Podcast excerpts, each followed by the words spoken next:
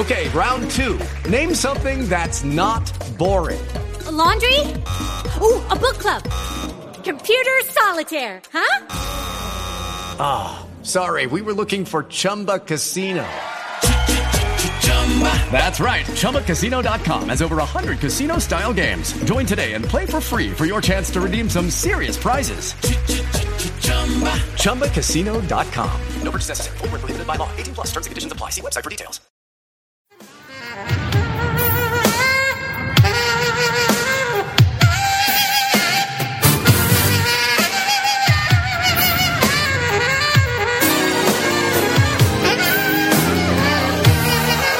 Welcome to Freedom Through Faith. Prepare to be blessed as pastor and teacher Robert Thibodeau leads us into the anointed study of the Word of God, teaching and empowering you how to impact your world with the gospel of Jesus Christ, teaching you how to receive the blessings and provisions of God and how to walk through this life with freedom through faith.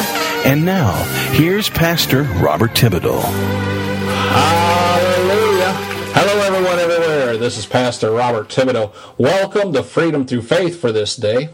Uh, we're having some technical difficulties, but praise be to God.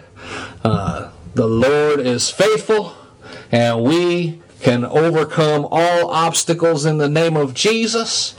And we are here right now, live again today, bringing you the Word of God just thanking the Lord for all that He is doing for us and through us and by us.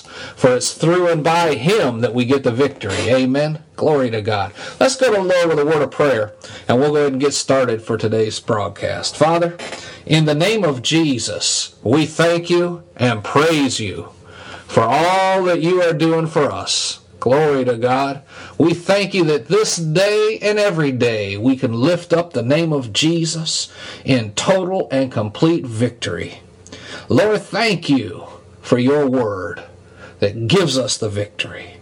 Lord, have your way with this broadcast today, and we thank you that in the name of Jesus, your word goes forth and accomplishes what you please and prospers where you send it. And to you we give honor, glory, and praise in Jesus' name. Amen and amen. Glory to God. Hallelujah. Today I want to talk to you for just a few minutes about being steadfast, being determined.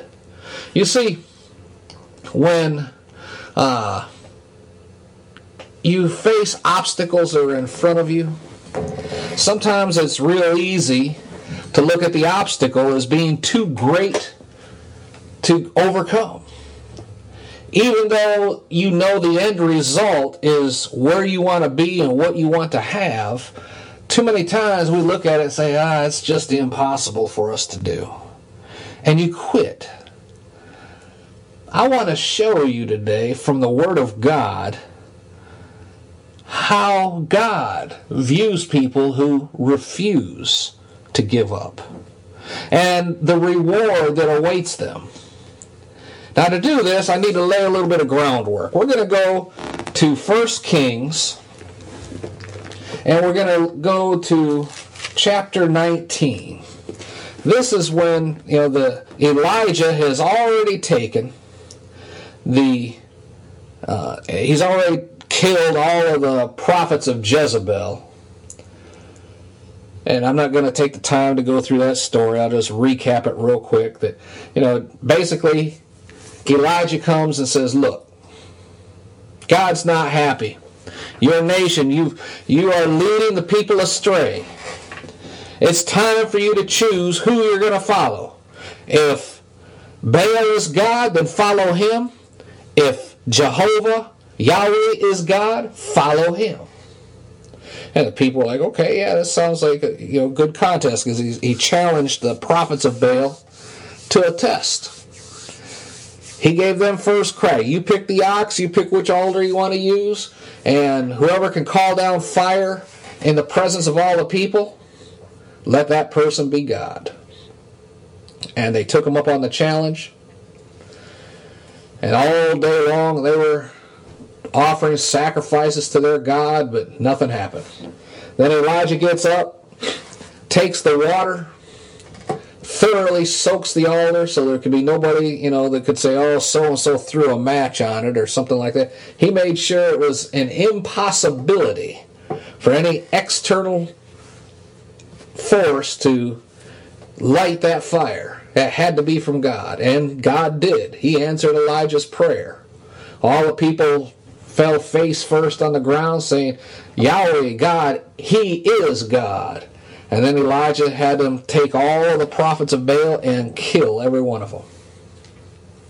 Word of this got back to Jezebel. These were her prophets. And she threatened Elijah by saying, By tomorrow at this time, you'll be dead just like they are.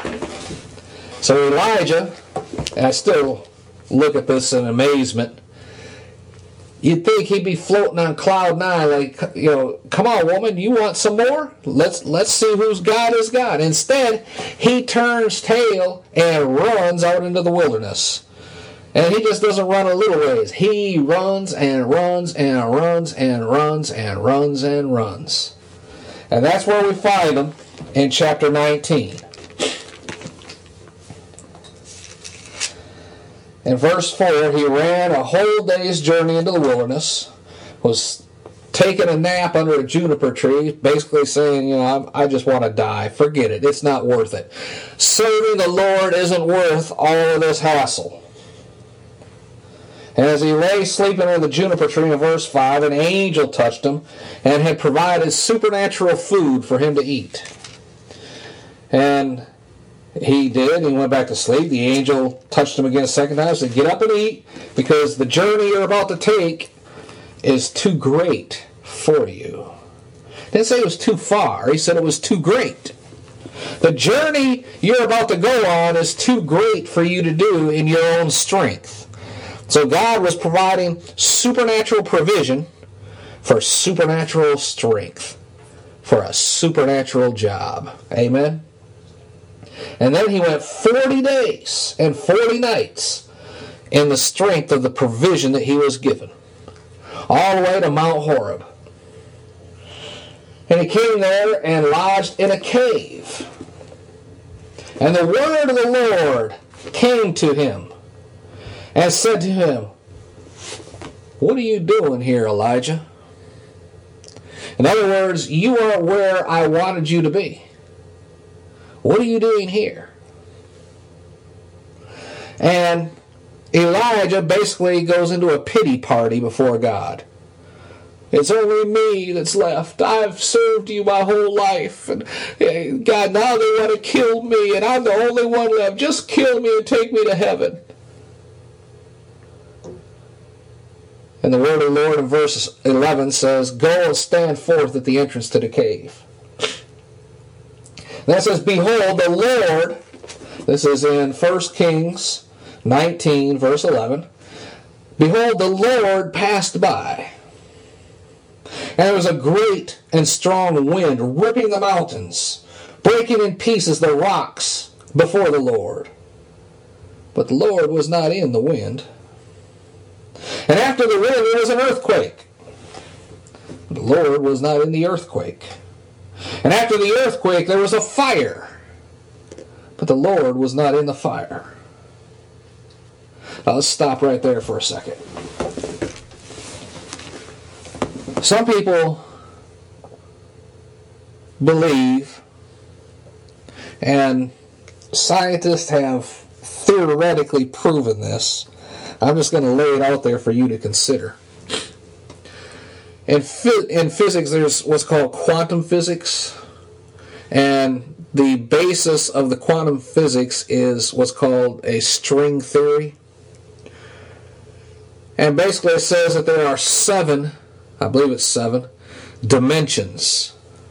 No, I'm sorry, there's nine. Nine dimensions, and we only operate in four of them up, down, left, right, is two. Uh, time is one. Uh, I guess it's forward and back, left, up, down, left, right, forwards and backwards is the three plus time. Those are the dimensions that we as human beings are limited to. And a lot of people are looking for these, lack of a better term, portals to the other dimensions. And the string theory in quantum physics says that what NASA has deemed as wormholes could possibly be portals to these other dimensions. And they have several, many, many theoretical portals on the earth where uh, paranormal activity takes place, where people are seeing things coming and going. They reference it to Jacob's ladder, where when he was in Bethel and he laid sleeping, he had a vision of angels ascending and descending from God. Uh, when Moses was at the burning bush, God appeared to him through traveling through the dimensions through which God resides into the present for Moses. And scientists say if you think of the dimension that we live in as a flat piece of paper, and you're on that paper, and everything that you know is in the thickness of that paper, and someone or something was to bring, say, a pencil down to interact with you on that paper, all you would see is a point approaching, and then it'd be on that paper as a portal, and then as the pencil passed through and completed its journey through the paper, then the hole would close up. You don't have a conceptual understanding of the actual dimensional aspects of the pencil. All you see is the point, and then the portal, and then it's gone. And there are many instances in the Bible that talk about that. And a lot, I can't say a lot, there are many people who are saying in the end days when uh, the gates of hell are open and, you know, the, the all the demons come, that it is a portal that is giving them entry. Now, I said all that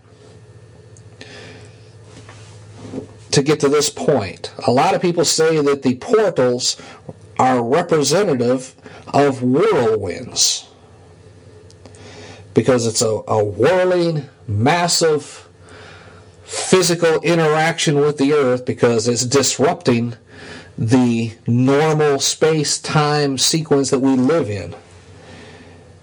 And here they use this story as an example of what they're talking about.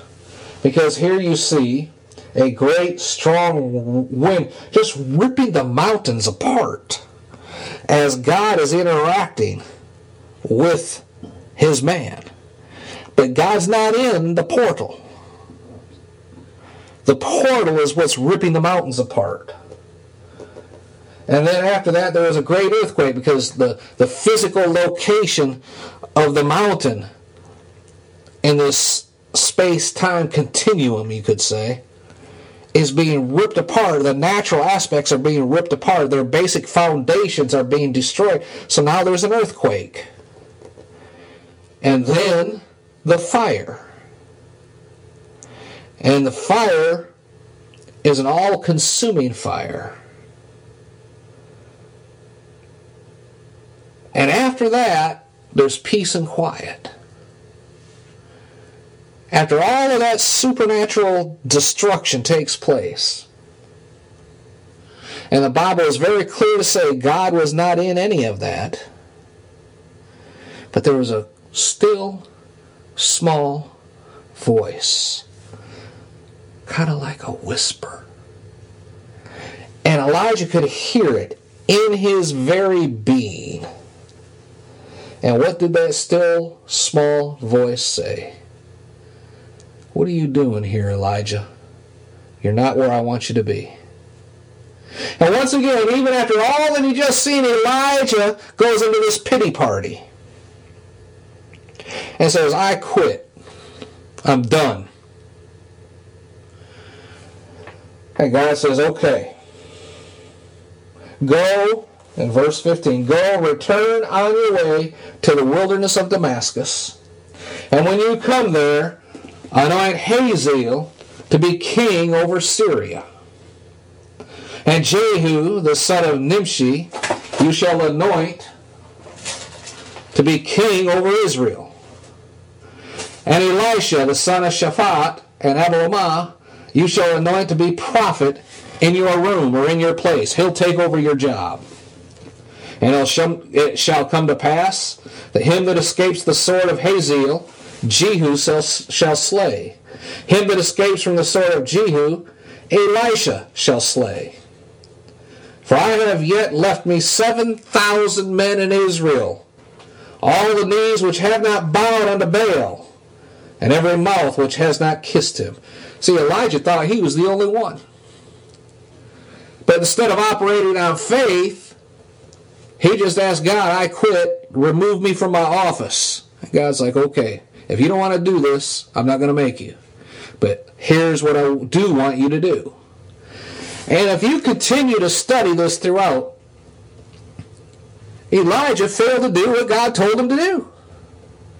The only thing he did was went and hunt down Elisha to anoint him to take his place. He failed to do the other two things. And this cost Israel dearly. And if you continue reading, Elisha is the one who went and anointed Hazael to be king over Syria. Elisha is the one who anointed Nimshi to be king over Israel. But thousands, tens of thousands of people died because Elijah failed to do his job that God told him to do. That's not the point of the story today, but what I want you to see is if you don't do what God tells you to do, people die as a result. Now, the, where I want to get to is the anointing of Elijah. It's the only thing Elijah did do, which is supposed to be the third in line according to the instructions God gave to Elijah. But instead, he just forgot about the other two and he went to find his replacement. Now, who is this Elisha? Let's look at that. In verse 19. Now remember, God just got done telling him, go anoint Hazael, go anoint Jehu, then go find Elisha. Verse 19. The very first thing Elijah does is in verse 19. He departed there and went and found Elisha, the son of Shaphat. And Elisha was plowing with twelve yoke of oxen before him. And he was with the twelfth one. Now, I just want you to stop right there and conceptualize this in your mind. I've been to foreign countries where they used ox to plow their fields. Usually it's one. Sometimes it might even be two. Elisha had 12 oxen plowing this field.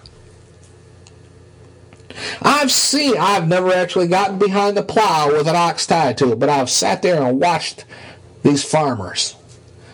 And they are having a time of controlling the ox, making sure that there's enough weight on that plow through bricks and rocks, and they're standing on it.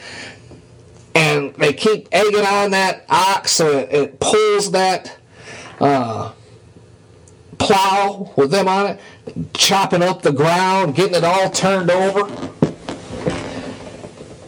And this is ground that has been farmed for years. And they're still having a time of it. And then maybe particularly rough ground, they might have two oxen tied to that yoke. Makes it a little bit easier. But the reason they have two is because it's tough ground. How hard is this ground that Elisha is trying to plow up that he has to have 12 ox tied to that yoke pulling that yoke. How hard is it? it? He must have been trying to plow concrete. Think about that.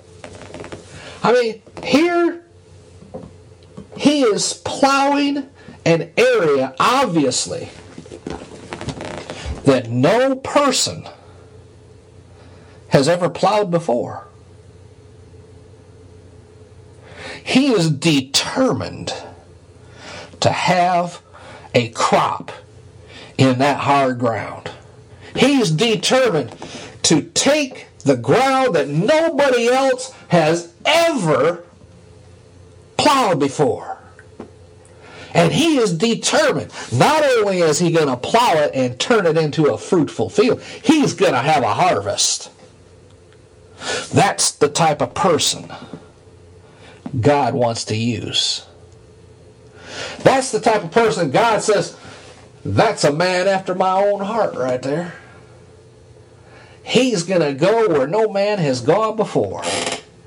And he is going to do whatever it takes to prepare that hard ground to receive seed.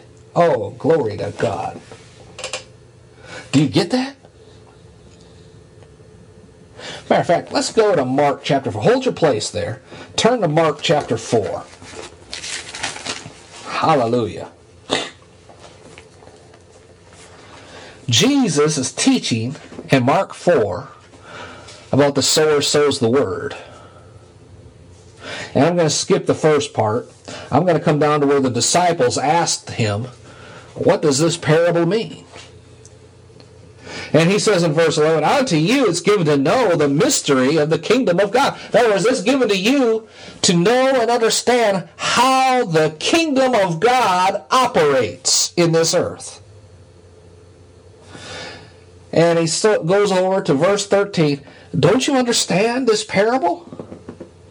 How then will you know all the parables? Because they're all based upon this same concept. And then he says, verse 14, the sower sows the word.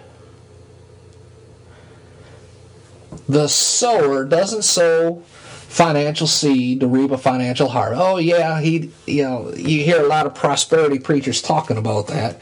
Oh, you you can only reap like kind that you sow. If you sowed strife, you reap strife. You sow money, you reap money. Jesus didn't say that when you sow finances, you reap finances. He said the true sower sows the word. You may not have finances to impact a ministry in sowing the word. I mean, if you could go up to a ministry and say, hey, uh, I got $100,000 here I want to give to your ministry, I mean, they'll be rejoicing and thanking you for it. But what are you really doing?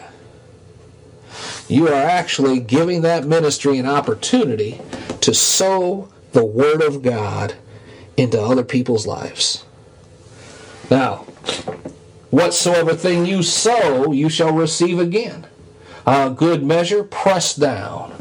And the Bible says, running over, men shall give into your bosom.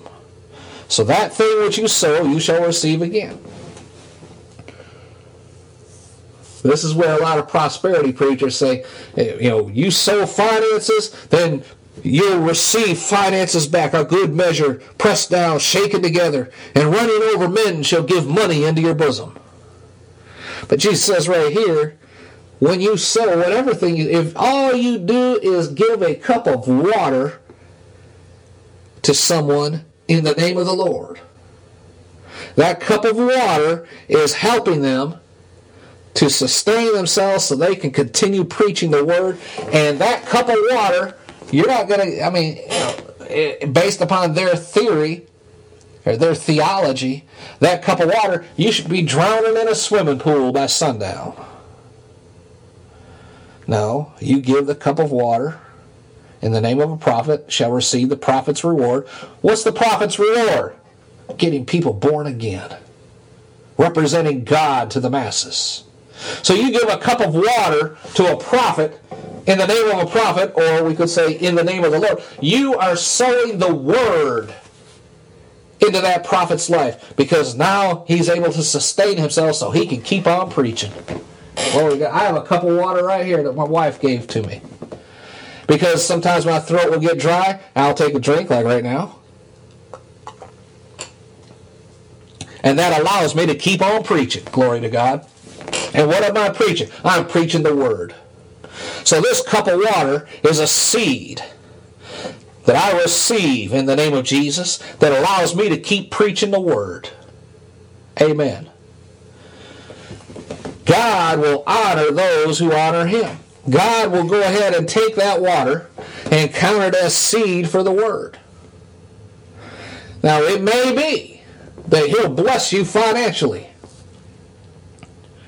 But when He blesses you financially, it is not so you can take it easy and watch TV with no pain in your body. When He heals you, it's not so you can just kick back and relax on a beach and take it easy. Oh, I have to rest. No, it's so you can keep on preaching the Word or supporting those that preach the Word. Because the sower sows the Word. Now, let's look at this. Verse 15. These are they by the wayside where the word is sown. But when they've heard, Satan comes immediately and takes away the word that was sown in their heart. Now, what's he talking about here? Back over, just slide across. Verse 3 The sower went out to sow. And it came to pass as he sowed, some fell by the wayside, the wayside. The birds of the air came and devoured it up. That's the path that everyone's been walking on. It's hard as a rock, hard as concrete. People just walk across it, but some seed fell there. The sower wanted to sow there. The sower is trying to reap a harvest there. Some of that seed he put on the hard ground, but he didn't take the time to prepare the hard ground to receive the seed. So he just wasted his seed. You see, before you can plant on hard ground, you have to prepare the ground to receive the seed. You have just heard a message of encouragement from anointed pastor and teacher Robert Thibodeau with Freedom Through Faith Ministries in Baltimore, Maryland. For more information on the Freedom Through Faith Ministries or to invite Pastor Thibodeau to your church, please visit our website www.ftfm.org. That's FTFM for Freedom Through Faith Ministries. Again, that's FTFM.org. Until next time, when we gather together around the Word of God, be blessed. And remember, we serve an awesome God. With Lucky Land slots, you can get lucky just about anywhere. Dearly beloved, we are gathered here today to. Has anyone seen the bride and groom? Sorry, sorry, we're here. We were getting lucky in the limo and we lost track of time. No, Lucky Land Casino, with cash prizes that add up quicker than a guest registry. In that case, I pronounce you lucky. Play for free at LuckyLandSlots.com. Daily bonuses are waiting. No purchase necessary. Void where prohibited by law. 18 plus. Terms and conditions apply. See website for details.